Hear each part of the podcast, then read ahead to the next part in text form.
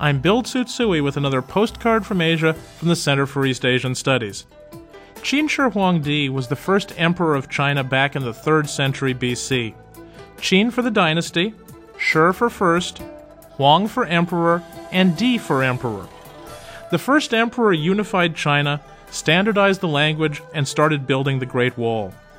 Now, a veritable pantheon of Chinese talent is collaborating to produce The First Emperor, an opera about this legendary leader.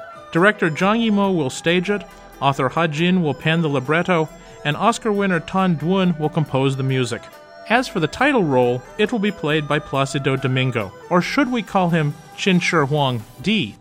Qin for the dynasty, Shi for first, Huang for emperor, and Di for Domingo. Get it?